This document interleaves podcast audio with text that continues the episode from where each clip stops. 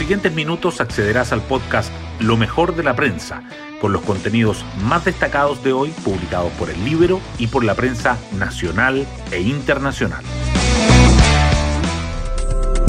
Buenos días, soy Magdalena Olea y hoy miércoles 17 de marzo les contamos que de las más de 5 millones de personas vacunadas en Chile contra el COVID-19, más de 2 millones ya tienen las dos dosis. El 92,7% se vacunó con la fórmula de Sinovac y el 7,2% con la de Pfizer Biotech. Casi el 60% de las inoculaciones se realizaron a mujeres y el 70% de todos los vacunados son mayores de 60 años o con salud vulnerable. Lo cierto es que en esto no hay dos opiniones. El proceso ha sido un éxito palpable. Y en lo que también hubo casi unanimidad en la jornada de ayer fue en condenar los dichos del ex frentista Mauricio Hernández Norambuena, quien justificó el asesinato del senador Jaime Guzmán durante una entrevista a un canal de televisión. Las portadas del día. El avance del proceso de vacunación acapara a los titulares. El Mercurio dice que Chile cumple la meta de vacunar a 5 millones de personas de riesgo y comienza la inmunización del resto del país. La tercera afirma que Chile supera los 5 millones de inoculados y la próxima semana parte la vacunación de menores de 60 años y destaca por otra parte cómo la vacuna de AstraZeneca pasó de ser la alternativa estrella a la paria. La polémica entrevista concedida por el ex frentista Mauricio Hernández Norambuena a un canal de televisión también sobresale las primeras planas. El Mercurio resalta la reacción del gobierno y la tercera subraya el problemático historial de Ramiro con Gendarmería.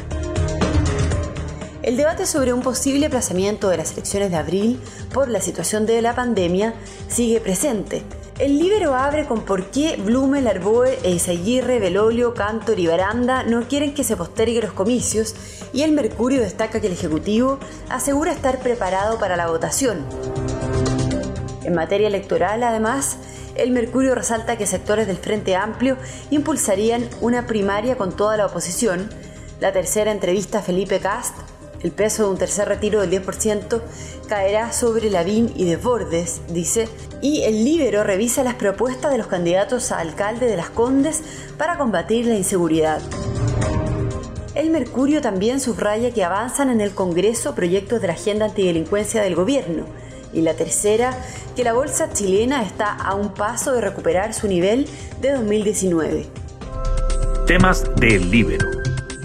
Hoy el Libero publica un reportaje que cuenta lo que hay detrás de la agrupación responsable del homicidio del carabinero Eugenio Naín. La periodista Emilia Bendaño nos cuenta.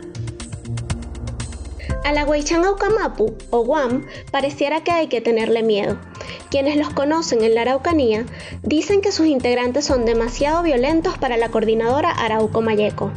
Los describen como anárquicos, porque no hay más motivación en sus acciones que no sea causar daño.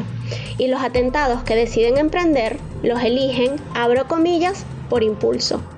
Si bien buscan el total anonimato, es un secreto a voces en la novena región que uno de sus principales dirigentes sería Fidel Tranamil, quien resulta ser hermano de Luis Tranamil, en prisión preventiva desde el 10 de marzo al ser uno de los imputados por el homicidio del carabinero Eugenio Naín y aunque el nombre de Fidel Tranamil no sea tan conocido como el de Héctor Yaitul, ocupó titulares en 2016 al encabezar una arremetida en contra de los templos religiosos de la octava y la novena región. Puede leer el reportaje en www.ellibero.cl. Hoy destacamos de la prensa. Con 14 días de anticipación, ayer se cumplió la meta de vacunar a 5 millones de personas entre los mayores de 60 años, el 80% recibió al menos una dosis. El presidente Piñera anunció que el 24 de marzo comenzará la inoculación de los menores de 60 y que el objetivo es que ese grupo reciba la primera inyección antes de los comicios del 10 y del 11 de abril. En los próximos días llegarán al país 4 millones de nuevas dosis. El oficialismo acusa que hay una apología a la violencia en los dichos del ex frentista condenado por el asesinato del senador Jaime Guzmán. El gobierno condenó la entrevista emitida por la red donde Mauricio Hernández Norambuena, conocido como el comandante Ramiro, justificó los crímenes cometidos. Gendarmería pedirá al séptimo juzgado de garantía de Santiago que el exfrentista sea sancionado sin día de visitas por dar esta entrevista sin autorización. Luego de que Isquia Siches y Jaime Mañalich pidieran evaluar la opción de aplazar la elección de abril, el debate se instaló en el oficialismo y en la oposición. El ministro vocero Jaime Belolio dijo que por ahora no nos estamos poniendo en ese escenario y lo que hemos hecho es propiciar que las elecciones sean el 10 y el 11 de abril. El Congreso reactiva la agenda antidelincuencia. La Cámara de Diputados aprobó en general el proyecto para mejorar la persecución del narcotráfico y del crimen organizado y lo despachó al Senado. En paralelo, las comisiones de defensa y de seguridad de la Cámara Alta aprobaron parte del articulado de la ley corta del control de armas y luego la Sana del Senado aprobó la llamada Ley Juan Barrios. Y nos vamos con el postre del día. La novena edición del Festival Sanfic Industria dedicado a proyectos en desarrollo o a títulos que están cerca de ver la luz y que se desarrollará entre este jueves 18 y el viernes 26 de marzo, será muy ambiciosa.